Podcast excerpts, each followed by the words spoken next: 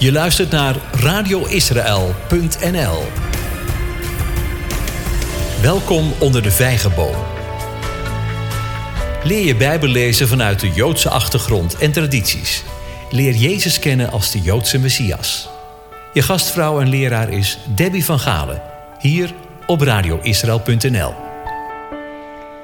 Shalom, fijn dat je erbij bent. Er gaat een verhaal van een Joodse man die uh, tijdens het week van uh, het feest van ongezuurde broden in zijn pauze naar het park ging om daar zijn lunch op te eten. Terwijl hij daar zo op een bankje zat te kauwen op zijn matsen, kwam er een blinde man naast hem zitten. Zich toch een beetje verplicht voelend, bood de Jood de blinde man een hele matse aan. De blinde man nam het aan, voelde eraan en vroeg: Wie heeft dit geschreven? Dit is weer een nieuwe studie die in het teken van Pesach staat. We gaan vandaag de diepte in, dus als je nog geen pen en papier klaar hebt liggen, dan wil je die waarschijnlijk er nu wel even bij pakken. Trouwens, deze studie kun je ook straks uh, weer als podcast terug luisteren, dus dat maakt het dan nog makkelijker. Een tijdje terug alweer verbaasde een lieve broeder mij door te beweren dat Jezus tijdens het instellen van het heilig avondmaal helemaal geen matsen, maar brood had gebruikt, gewoon brood. Het liefst zag hij dat ook veranderd worden tijdens het avondmaal in de kerk. Ik was echt oprecht verbaasd en bij navraag werd het mij duidelijk dat dit een poging van hem was om een aantal op het oog verwarrende gebeurtenissen rondom het lijden en sterven van Jezus te verklaren.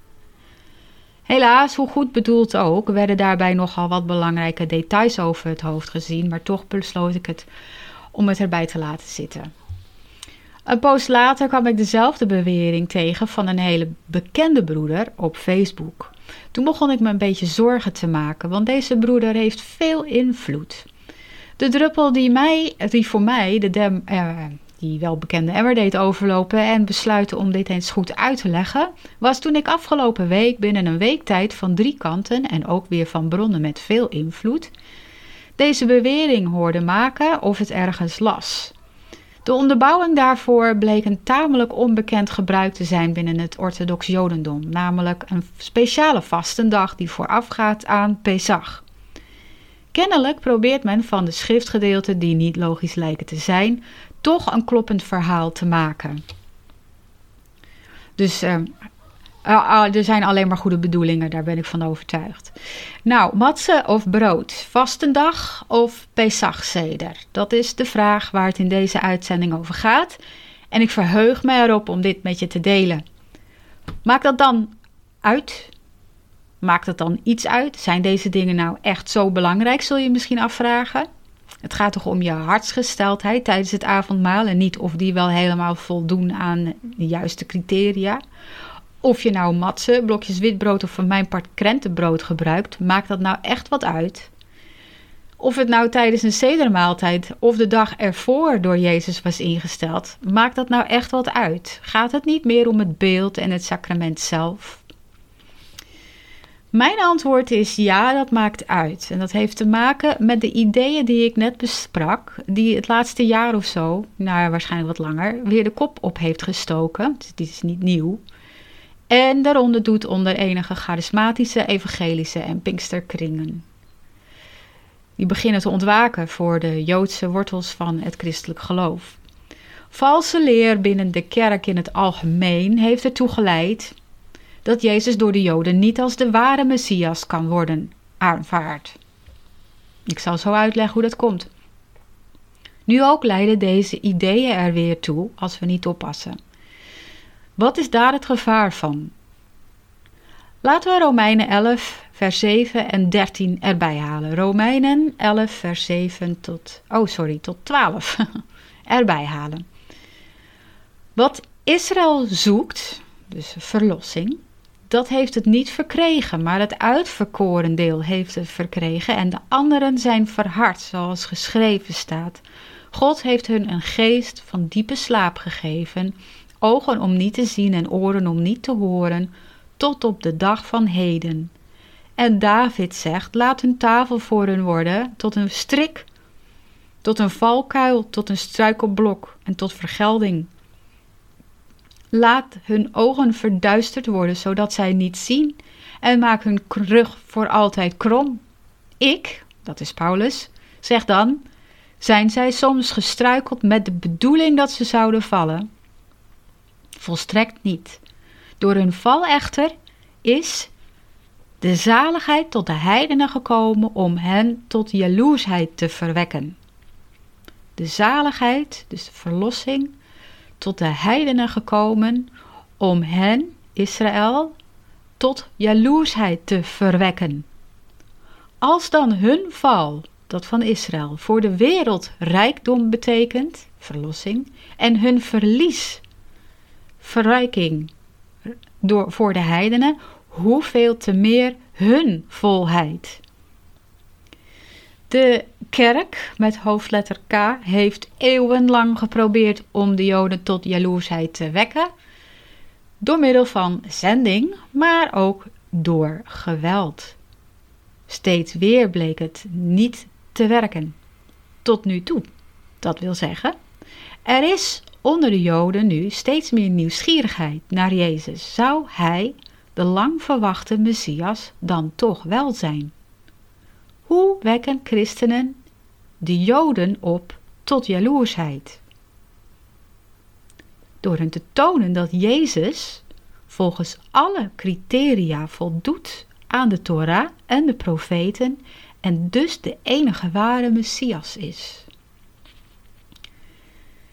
De kerk heeft eeuwenlang de legitimiteit van het evangelie voor de Joden onthouden, van Jezus zonderloos offer als het lam Gods en van zijn opstandingskracht.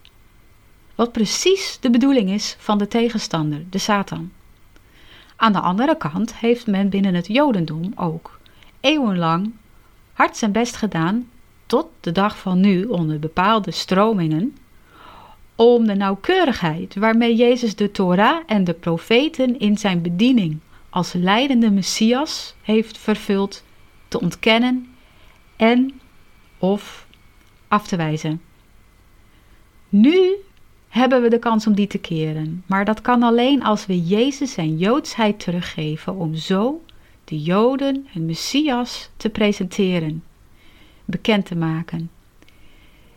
In ons verlangen om dat doel te bereiken, kunnen we de plank alleen ook wel eens misslaan en dan is bijsturen ook goed. Dus zoiets ogenschijnlijk kleins als matse versus brood maakt echt wat uit. En correcte kennis hebben van de context waarin Jezus en zijn discipelen in waren, maakt uit voor zowel christenen als Joden. In de podcastserie De Ware Messias presenteert zich hebben we onder andere geconstateerd dat de Satan heel goed bekend is met de schrift, zal je niet verrassen, en waarom hij die misbruikt om de geloofwaardigheid van Gods meesterplan te ondermijnen. Hij gebruikt een beetje waarheid om de gelovigen, waar mogelijk, te verblinden door die zodanig te verbuigen dat het er nog steeds uitziet en klinkt als de waarheid, maar in werkelijkheid grote leugens zijn. In Efeze 6, vers 11 en 12. Efeze 6, vers 11 en 12 maand Paulus ons. Bekleed u met de hele wapenrusting van God, opdat u stand kunt houden tegen de listige verleidingen van de duivel. Want wij hebben de strijd niet tegen vlees en bloed, maar tegen de overheden, tegen de machten, tegen de wereldbeheerser van de duisternis van dit tijdperk, tegen de geestelijke machten van het kwaad in de hemelse gewesten. Alles is wat de tegenstander, de Satan, betreft, uiteraard geoorloofd om Gods kinderen ten val te brengen en hun getuigenis hun af te nemen. Vergis je niet. Nu dat steeds meer christenen ontwaken en hun weg terug naar de Joodse wortels van hun geloof aan het vinden zijn, waardoor de aanneming van Jezus als de ware Messias, de ware Joodse Messias, door Gods volk dichterbij komt, zal de tegenstander daar alles aan doen om ook die ontwikkeling te doen stokken. Daarom is het belangrijk dat we de feiten kennen op basis van de oudst bekende Joodse bronnen en ook gewoon simpelweg op basis van goed lezen van de Bijbel. Om te beseffen dat de puzzelstukjes, die niet passend lijken te zijn, wel degelijk in elkaar passen. We lezen in Lucas 24, vers 44.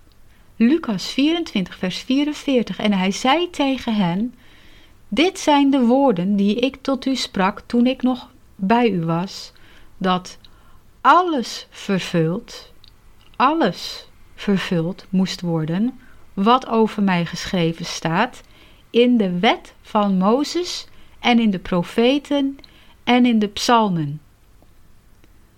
Wat staat in de wet van Mozes en in de profeten en in de psalmen. Deze woorden zijn van cruciaal belang en geven ons het juiste uitgangspunt en motivatie om de Bijbel te bestuderen vanuit de Joodse achtergrond en tradities.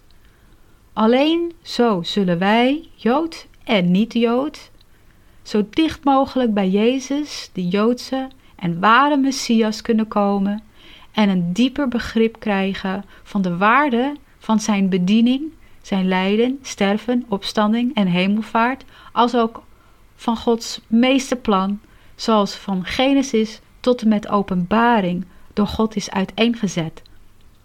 Alleen door die erkenning komt Israël tot een volheid. Een van de vragen luidt dus: Was het tijdens de Pesach sedermaaltijd met zijn discipelen of tijdens een andere speciale maaltijd ervoor dat Jezus het heilige avondmaal instelde zoals de laatste tijd weer wordt beweerd? De andere vraag is: gebruikte hij daarvoor gerezen of ongezuurd brood, matze, terwijl hij daarmee refereerde aan het offer in zijn eigen lichaam? Voor het antwoord daarop beginnen we in Leviticus 23, vers 5 tot 7. Leviticus 23, vers 5 tot 7. In de eerste maand, op de veertiende dag van de maand, tegen het vallen van de avond, is het Pascha voor de Heren. En op de vijftiende dag van die maand is het feest van de ongezuurde broden voor de Heren. Zeven dagen lang moet u dan ongezuurde broden eten. Op de eerste dag moet u een heilige samenkomst hebben. Geen enkel dienstwerk mag u dan doen. Voor het geval dat dit nog wat verwarrend is, gebaseerd op Genesis 1, begint een dag op de Bijbelse of Joodse kalender in de avond s'avonds, wanneer de eerste drie sterren na zonsondergang worden waargenomen aan de hemel. De dag eindigt een etmaal later en begint dus weer de volgende dag, wederom wanneer de eerste drie sterren in de lucht staan. Bovendien, wanneer een evenement plaatsvindt op een bepaald moment van de dag, telt in de Joodse gedachte die dag als de eerste dag. Vergelijk het met de geboorte van een kind. Even met de westerse gedachte als vergelijkingsmateriaal. Mijn oudste werd om 16 minuten na 11 uur ochtends geboren. Die dag werd vanaf toen zijn verjaardag gerekend zodra de klok s'nachts 12 uur heeft geslagen tot de klok een etmaal later weer 12 uur heeft geslagen. Dus onze westerse gedachte van een dag. In de Joodse gedachte geldt alles wat voor zonsondergang plaatsvindt, telt nog voor die dag en wordt de eerste dag genoemd. Wat lezen we hier dus in Leviticus? Het Pesachlam werd op de avond van de 14e van Nisan, de Hebreeuwse naam is Aviv, wat lente betekent, op de 14e van Nisan gegeten, dus in de late middag van de 13e Nisan, de officiële dag van de voorbereiding, geslacht. We weten via de, oude, uh, de Joodse geschiedschrijver Josephus dat de slacht tussen drie en vijf uur s middags plaatsvond, op de dertiende van Nisan. Een etmaal later, op de avond van de vijftiende van Nisan begint het feest van ongezuurde broden dat zeven dagen duurt. De eerste dag van die week is een feestdag waarin geen werk mocht worden verricht, een Shabbat dus, die op iedere dag van de week kon vallen afhankelijk van de kalender. Deze dagen wil je misschien onderstrepen in je Bijbel, dus veertiende van de maand tegen het vallen van de avond, Pesach. Vijftiende van de maand, feest van zeven dagen. Eerste dag is heilig, geen dienstwerk. In nummer 9, vers 1 tot 5 wordt dit nog eens herhaald, geldend vanaf het tweede jaar na de uittocht uit Egypte en voor alle generaties die zouden volgen. Er staat, de nummer 9, vers 1 tot 5, de Heere sprak tot Mozes in de woestijn Sinaï in het tweede jaar nadat zij uit het land Egypte vertrokken waren, in de eerste maand, dus weer Nisan. Laten de Israëlieten het Pascha houden op zijn vastgestelde tijd. Op de veertiende dag in deze maand, tegen het vallen van de avond, moet u het houden op zijn vastgestelde tijd. U moet het houden volgens alle bijbehorende verordeningen en bepalingen. Jezus zei tegen de Israëlieten dat zij. Oh, sorry. Mozes zei tegen de Israëlieten dat zij het Pascha moesten houden. Zij hielden het Pascha op de veertiende dag van de eerste maand tegen het vallen van de avond, wat dus het begin van de veertiende dag was, in de woestijn Sinaï, overeenkomstig alles wat de Heere Mozes geboden had, zo deden de Israëlieten. Hieruit maken we dus op dat Pesach van origine los staat van het feest van ongezuurde broden. Eerst 24 uur Pesach en de volgende dag, tegen het vallen van de avond, dus op het moment dat Pesach eindigt, is het tegen het vallen van de avond, is dat de eerste dag van de week van ongezuurde broden, ofwel matzah, in het Hebreeuws matzot. De eerste dag van het feest van matzot werd door de Heere ingesteld als een hoge Shabbat, anders dus dan de wekelijkse Shabbat. Het voorschrift in de Torah dat de Pesach sedermaaltijd aan het begin van de veertiende dag werd gehouden was zo belangrijk dat op het niet onderhouden ervan excommunicatie stond. Dat lezen we in nummer 9 vers 13. Nummer 9 vers 13. Maar de man die rein is en niet onderweg is en die nalaat om het Pascha te houden, die persoon moet van zijn volksgenoten worden afgesneden. Hij heeft immers de offergave van de Heere niet op zijn vastgestelde tijd aangeboden. Die persoon moet zijn zonde dragen. Waarom eten we dan matse tijdens de Pesach Sedermaaltijd als het niet samenvalt met de eerste dag van het feest van de ongezuurde broden? We lezen Exodus 12 vers 8. Exodus 12, vers 8. Zij moeten het vlees dezelfde nacht nog eten, op vuur gebraden, met ongezuurde broden en met bittere kruiden moeten zij het eten.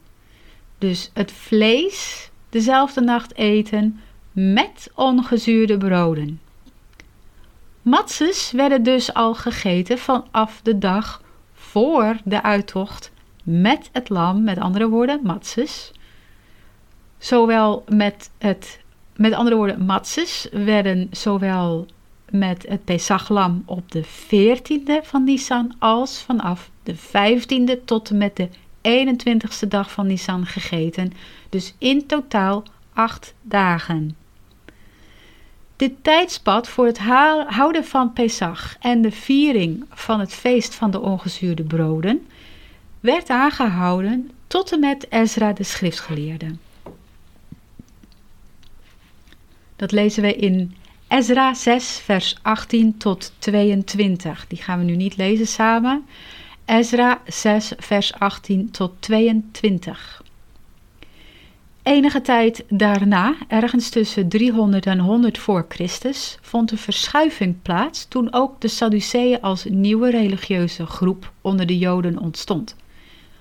Nonconformisten die de autoriteit en de leer van de Fariseeën op veel punten afwezen. Een groep die vooral gebrand was op rijk leven, genieten van het leven, want je leeft maar één keer. Die Sadduceeën hingen voor een groot gedeelte het Hellenisme aan, wat de Fariseeën voor lange tijd afwezen. Op hun beurt bedachten de Fariseeën, die bijzonder grote sociale invloed op de maatschappij hadden, voor een hele lange tijd, eigenlijk tot nu toe, allerlei voorschriften gebaseerd op de mondelinge Torah. Daar refereerde Jezus naar toen hij zei over fariseeën en schriftgeleerden, want zij binden lasten samen die zwaar zijn en moeilijk te dragen, en ze leggen ze op de schouders van de mensen, maar zij willen die zelf met geen vinger verroeren. Matthäus 23, vers 4. Matthäus 23, vers 4. De interpretatie van de Mosaïsche Torah, zoals de wet van Mozes ook wordt genoemd, werd door de Sadduceeën op veel punten weer letterlijk genomen. En daarin vonden ze overeenkomsten met de Samaritanen en de Essenen. Deze laatste groep ontstond in dezelfde periode als de Sadduceeën. Dus synchroon met het ontstaan van de Sadduceese en Essense stromingen vond ook een verschuiving plaats van het slachten van Pesachlam van de namiddag van de 13e naar de namiddag van de 14e Nisan. Tegelijk dus met de eerste dag van het feest van de ongezuurde broden, matzes. Maar niet door de groepen uh, van de Sadduceeën en de Essenen. Het waren de Fariseeën die deze verschuiving doorvoerden en dat deden op basis van Deuteronomium 16 vers 6. Deuteronomium 16, vers 6. Maar op de plaats die de Heere uw God zal uitkiezen om zijn naam daar te laten wonen, dat is dus Jeruzalem, daar moet u het paaslam slachten in de avond als de zon ondergaat op het tijdstip dat u uit Egypte trok op het tijdstip dat u uit Egypte trok. De uittocht uit Egypte vond niet plaats op de 14e, maar op de 15e Nisan, de eerste dag van het feest van de ongezuurde broden. Dit lezen we in nummerie 33 vers 3. Nummerie 33 vers 3. Zij braken op van Ramesses in de eerste maand op de 15e dag van de eerste maand, Nisan, de dag na het Pascha vertrokken de Israëlieten door een opgeheven hand voor de ogen van alle Egyptenaren. Op basis van Deuteronomium 16, vers 6 vond die verschuiving plaats en snappen we nu ook hoe we bijvoorbeeld in Lucas 22, vers 1, Lucas 22, vers 1 kunnen lezen: Het feest nu van de ongezuurde broden dat Pascha heet, was nabij. De Fariseeën hadden door hun sociale activiteiten een veel grotere invloed op het volk dan de Sadduceeën of de Essenen. Daarom ging het volk ook grotendeels mee met de interpretatie en de voorschriften van de Fariseeën. En dit lezen we terug in de Evangeliën. De Essenen, de Sadduceeën en de Samaritanen hielden de traditionele datum voor het slachten van het Pesach aan dat in Leviticus staat. Tot op de dag van vandaag is dit onder de huidige Samaritanen nog steeds het geval. At Jezus met zijn discipelen dan wel of niet de Pesach sedermaal toen hij het heilig avondmaal instelde? Sinds een korte tijd wordt namelijk onderwezen dat Jezus niet de Pesachmaaltijd vierde vlak voor zijn dood, toen hij het heilige avondmaal invierde, en dat hij dus ook geen matsen gebruikte, maar gewoon brood. Allemaal vanuit goede bedoelingen. Men wil zo dicht mogelijk bij de context komen waarin dit plaatsvond En er zijn schriftgeleerden die met elkaar, uh, schriftgeleerden, schriftgedeelten die met elkaar in conflict lijken te zijn. Daar moeten verklaringen voor zijn. En dat klopt, die zijn er ook. Maar anders dan men nu heeft gehoopt te hebben gevonden. Ten eerste komen deze claims in conflict met Paulus' vergelijking in 1 Korinthe 5 vers 7. 1 Korinthe 5 vers 7. Verwijder dan het oude zuurdeeg, opdat u een nieuw deeg zult zijn. U bent immers ongezuurd, een referentie naar Matze. Want ook ons paaslam is voor ons geslacht, Christus, Messias. Paulus legt hier overduidelijk het verband tussen matze en de Pesach-sedermaaltijd en refereert aan de symbolische waarde van gist, zoals hij die ook in Galaten 5 vers 7 en 9 zegt. Galaten 5 vers 7 en 9. U liep zo goed. Wie heeft u verhinderd de waarheid te blijven gehoorzamen? En in vers 9, een beetje zuurdeeg doorzuurt het hele deeg. Paulus refereert hiermee aan de woorden van Jezus in Matthäus 16, vers 11. Matthäus 16, vers 11. Waarom ziet u dan niet in dat ik tot u niet over brood gesproken heb, toen ik zei dat u op uw hoede moest zijn voor het zuurdeeg van de Fariseeën en de Sadduceeën? Waarmee Jezus doelde op de leer van de Fariseeën en Sadduceeën, die tegen de Torah inging, alhoewel het prachtig klonk. Laten we naar Matthäus 26, vers 18 tot 20 gaan. Matthäus 26, vers 18 tot 20. Jezus zei: Ga de stad in naar een zeker persoon en zeg tegen hem: De meester zegt: Mijn tijd is nabij ik zal bij u het paascha houden met mijn discipelen. En de discipelen deden zoals Jezus hun opgedragen had en maakten het paascha gereed. Toen het avond geworden was, lag hij aan met de twaalf. Verderop in dit hoofdstuk lezen we versen 26 tot 28. 26 vers 28. En terwijl zij aten, dus dit is Pascha, en terwijl zij aten, nam Jezus het brood. En toen hij het gezegend had, brak hij het en gaf het aan de discipelen en zei: Neem, eet, dit is mijn lichaam. Hij nam ook de drinkbeker en nadat hij gedankt had, gaf hij hun die en zei: Drink allen daaruit, want dit is mijn bloed, het bloed van het nieuwe verbond, dat voor velen vergoten wordt tot vergeving van zonden. We zien dus hier Jezus het avondmaal instellen tijdens Pesach en een duidelijke referentie van het brood naar zijn lichaam. Ook in Marcus 14 lezen we dit, maar we krijgen nu een beetje meer informatie over die ene zekere persoon uh, aan wie uh, de discipelen moesten zeggen dat zij, hij het uh, Pascha bij, ze, bij hem zou houden. Goed, dat beetje meer informatie. Marcus 14, vers 12 tot 13. Marcus 14, vers 12 tot 13. Of en 13. En op de eerste dag van de ongezuurde broden, wanneer zij het paascha slachten, hè, daar is hij weer, zeiden zijn discipelen tegen hem: Waar wilt u dat wij heen gaan en voorbereidingen treffen, zodat u het paascha kunt eten? En hij stuurde twee van zijn discipelen erop uit, zei tegen hen: Ga de stad in en iemand zal u tegemoet komen die een waterkruik draagt of een kruik water. Volg hem. Een kruik water die wordt gedragen door een man. Het dragen van kruiken werd in de regel gezien als vrouwenwerk, dus dat zou sowieso opvallen. Alleen het werd door de Essenen niet gezien als alleen maar vrouwenwerk. In de Dode Zeerollen kunnen we bijvoorbeeld lezen over het dagelijks leven van de Essenen en dat huishoudelijke taken door zowel mannen als vrouwen werden gedaan, inclusief waterdragen.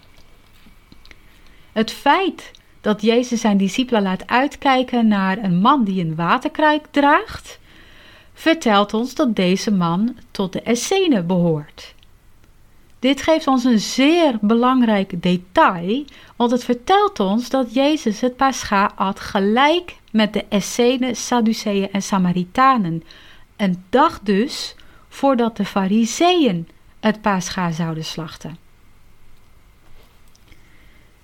We kunnen uit deze teksten dus tot maar één conclusie komen. Jezus stelde het heilig avondmaal in tijdens de Pesach Seder maaltijd met gebruikmaking van matsen dat verwijst naar zijn zonderloos offer in zijn lichaam.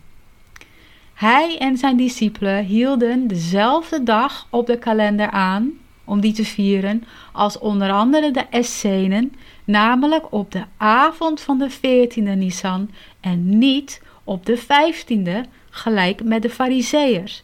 Is dat belangrijk? Jazeker. Laten we weer kijken naar Lucas 24, vers 44. Lucas 24, vers 44. En hij zei tegen hen: Dit zijn de woorden die ik tot u sprak toen ik nog bij u was, dat alles vervuld moest worden, alles vervuld moest worden wat over mij geschreven staat in de wet van Mozes en in de profeten en in de psalmen. Jezus zei van zichzelf in Matthäus 5, vers 17 en, 9, uh, en 18. Matthäus 5, vers 17 en 18. Denk niet dat ik gekomen ben om de wet of de profeten af te schaffen.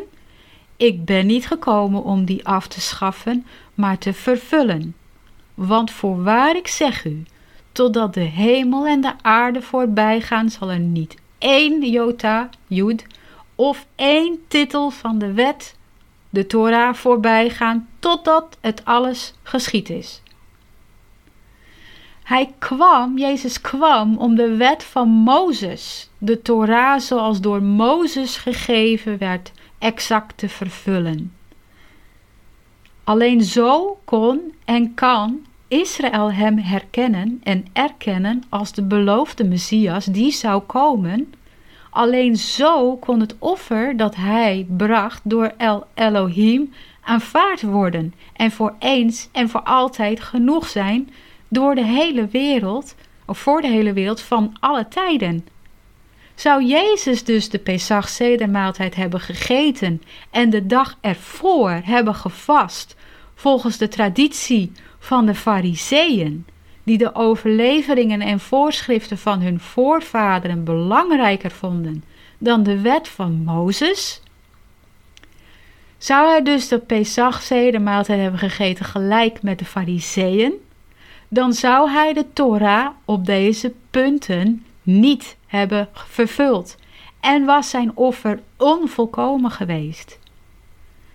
Het heilige avondmaal is dus een direct onderdeel van de seder waarbij matze een onmisbaar element is.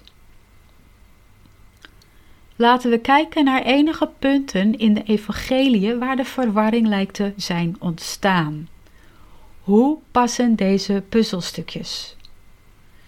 Matthäus 26 vers 1 tot 5. Matthäus 26 vers 1 tot 5. En toen Jezus al deze woorden geëindigd had, gebeurde het dat hij tegen zijn discipelen zei: U weet dat over twee dagen het Pascha is. En dan zal de zoon des mensen overgeleverd worden om gekruisigd te worden. Toen kwamen de overpriesters en de schriftgeleerden en de oudsten van het volk bijeen in het paleis van de hoge priester die Caiaphas heette en zij overlegden met elkaar om Jezus met list te grijpen en te doden. Ze zeiden echter, niet tijdens het feest. Niet tijdens het feest, opdat er geen opschudding onder het volk komt. Johannes 19, vers 14. Johannes 19, vers 14. En het was de voorbereiding van het Pascha de voorbereiding van het Pascha, ongeveer het zesde uur. En hij zei tegen de Joden: Zie uw koning. Dit gaat over Pilatus. En Johannes 18, vers 38 en 39. Johannes 18, vers 38 en 39, Pilatus zei tegen hem: Wat is waarheid? En nadat hij dat gezegd had, ging hij opnieuw naar buiten naar de Joden en zei tegen hen: Ik vind geen schuld in hem. Maar u hebt de gewoonte dat ik op het Pascha iemand voor u loslaat. Wilt u dan dat ik de koning van de Joden voor u loslaat? Matthäus 26, oh 27, Matthäus 27, vers 62 en 63. 62 en 63. De volgende dag, dat is de dag na de voorbereiding, kwamen de overpriesters en de fariseeën bij Pilatus bijeen en zeiden: Heer, wij herinneren ons dat deze verleider heeft gezegd toen hij nog leefde: Na drie dagen zal ik opgewekt worden. De puzzelstukjes zijn dus over twee dagen Pascha, niet tijdens het feest, de voorbereiding van het Pascha, op het Pascha en de dag na de voorbereiding. Vooral de term voorbereiding van het Pascha is voor, vaak voorbijgekomen. Deze term wordt nu gebruikt en in verband gebracht met een ander gebruik, namelijk ta'anit begorim, het vasten van de eerstgeborenen. Op die manier zou je tot de slotsom kunnen komen dat Jezus niet tijdens de seder, maar een dag ervoor en niet met matsen, maar met gewoon brood het heilige avond heeft ingesteld. Dit vasten, ta'anit begorim, wordt in orthodoxe kringen gehouden door de eerstgeborenen in een gezin de dag voor het invallen van de avond van de 14e Nisan, dus op de 14e dag, en alleen overdag. Omdat men gelooft dat met voorbereiding van het Pascha ook deze vastendag wordt bedoeld, wordt nu beweerd dat ook Jezus zich aan deze vastendag had gehouden en het heilig avondmaal instelde aan het einde van de vastendag tijdens een bijzonder maaltijd die dit vasten zou breken en waarbij gerezen brood zou worden gebruikt. Er dienen zich wel een paar problemen aan met het idee dat Jezus het vasten van het eerstgeborene onderhield. Ten eerste wordt in deze redenering geen rekening gehouden met het feit dat er sprake is van twee voorbereidingsdagen de dertiende Nissan voor de Essenen, Sadduceeën en Samaritanen op hun eigen berg aan de ene kant. En de veertiende Nissan voor de Fariseeën. De voorbereiding lag hem in het controleren van het lam en laten slachten en bloed vrijmaken. Reken maar dat daar een tijd overheen ging. Voor de vrouwen was daar het schoonmaakwerk, koken en bakwerk te doen, want het brak een hoge Shabbat aan. Ten tweede komt het gebruik van Ta'anit Begorim niet voor in de literatuur van de Tweede Tempelperiode. Die wordt pas voor het eerst in de eerste helft van de tweede eeuw na Christus genoemd. Dat wil niet zeggen dat het gebruik niet mogelijk een traditie zou kunnen zijn geweest tijdens de Tweede Tempelperiode, maar het maakt ook direct duidelijk dat het toen geen breed gedragen gewoonte was ook in de evangeliën, nog in de brieven van de apostelen vinden we enige referentie naar dit gebruik. Een ander probleem met Ta'anit Begorim in dit verband is dat het als een privé-aangelegenheid wordt beschouwd. Alleen iedere eerstgeborene hield en houdt nog steeds onder de orthodoxe Joden deze vastendag, de dag voor Pesach, maar wel op de 14e, en breekt het ook privé. We zien Jezus echter met zijn discipelen eten en daar een bijzondere maaltijd van maken. En bovendien heeft hij het uitdrukkelijk over het Pascha dat hij met zijn discipelen eet. Ten laatste kwam Jezus om de wet van Mozes en de profeten te vervullen en de psalmen, maar nergens in de Torah komen we deze inzetting tegen, dit vasten. We moeten dus concluderen dat zelfs al zou het in Jezus dagen een gebruik zijn geweest, het een traditie moet zijn geweest die waarschijnlijk door de Fariseeën werd ingesteld. Was het niet ergens tijdens de tweede tempelperiode, dan zeker erna. Om die reden alleen al zou Jezus zich niet hebben onderworpen aan die traditie. Had hij dat wel gedaan, dan zouden zijn woorden: Denk niet dat ik gekomen ben om de wet of de profeten af te schaffen. Ik ben niet gekomen om die af te schaffen, maar te vervullen. In Matthäus 5, vers 17 en 18. Matthäus 5, vers 17 en 18 betekenisloos zijn. Hoe zit het dan met de woorden in Matthäus 26, vers 5? Niet tijdens het feest. Jezus hield de seder met zijn discipelen een dag eerder dan de fariseeën, zoals we hebben vastgesteld. De meerderheid van het volk zou die echter de dag erna in navolging van de fariseeën gaan eten. Dit betekende dus dat de Pesachlammeren voor de meerderheid op de 14e Nisan tussen 3 en 5 uur, men hield in die tijd geen rekening met de zomertijd natuurlijk, vlak voordat het zou gaan schemeren zouden worden geslacht. Maar van de Essenen de uh, en, de, uh, en de Sadduceeën was het dus al een dag eerder in Jeruzalem. Volgens Leviticus 23 is Pesach, waarop ook matzes werden gegeten volgens Exodus 12 vers 8, geen feest, maar een eeuwigdurende instelling maar de eerste dag van het feest van ongezuurde broden was wel feest. Voor de Fariseeën vielen die twee dagen samen, Pesach en de eerste dag van het feest van ongezuurde broden. Dus hoewel de Sadduceeën Pesach een dag voor de Fariseeën hielden, Pesach wat niet een feest was, viel de eerste dag van het feest van de ongezuurde broden voor allebei op dezelfde dag, op de vijftiende. Hierdoor was het voor beide groepen mogelijk om Jezus niet tijdens het feest te doden, maar op de voorbereidingsdag van de Fariseeën.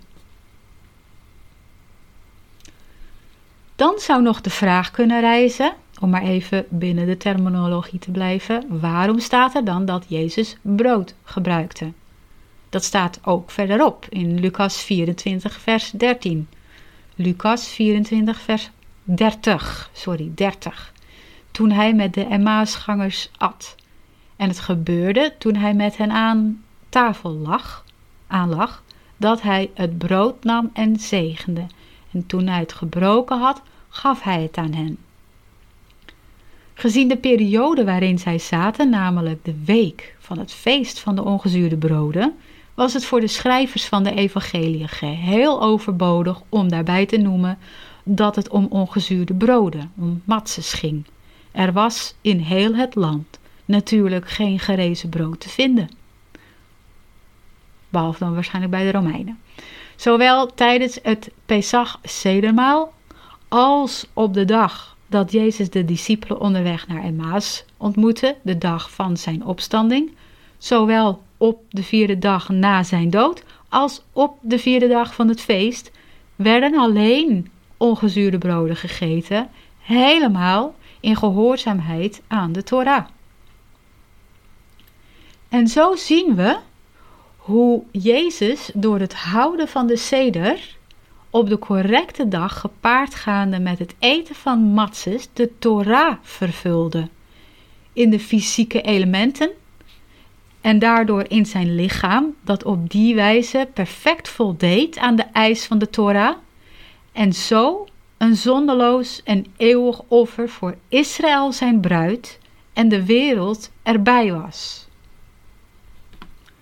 Hieraan is hij voor zijn volk te herkennen als de ware Messias voor wie haar verlossing is gekomen. En mede hierdoor zijn de gelovigen uit de heidenen in staat gesteld om Israël tot jaloersheid te wekken.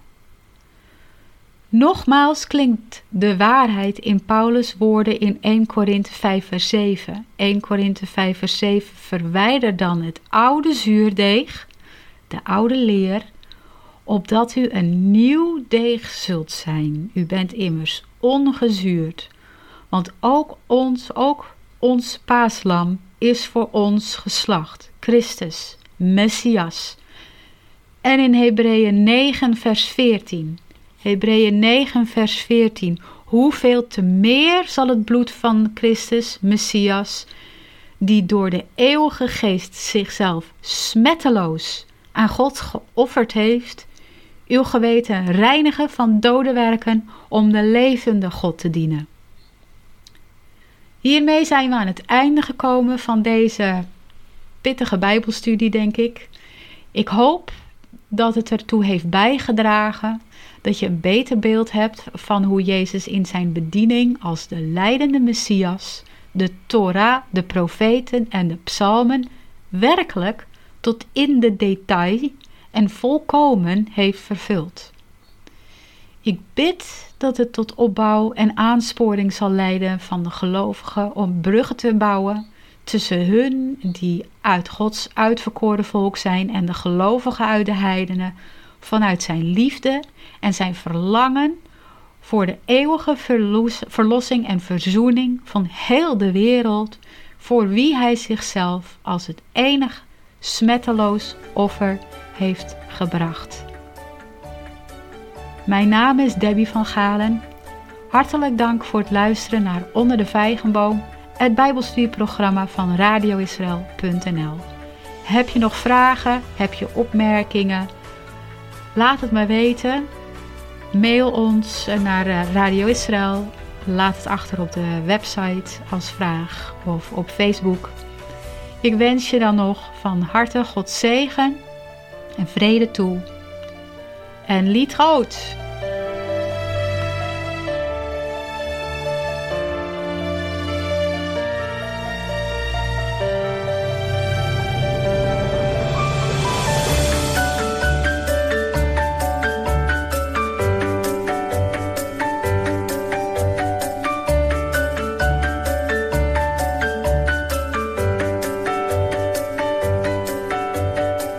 Luistert naar radioisrael.nl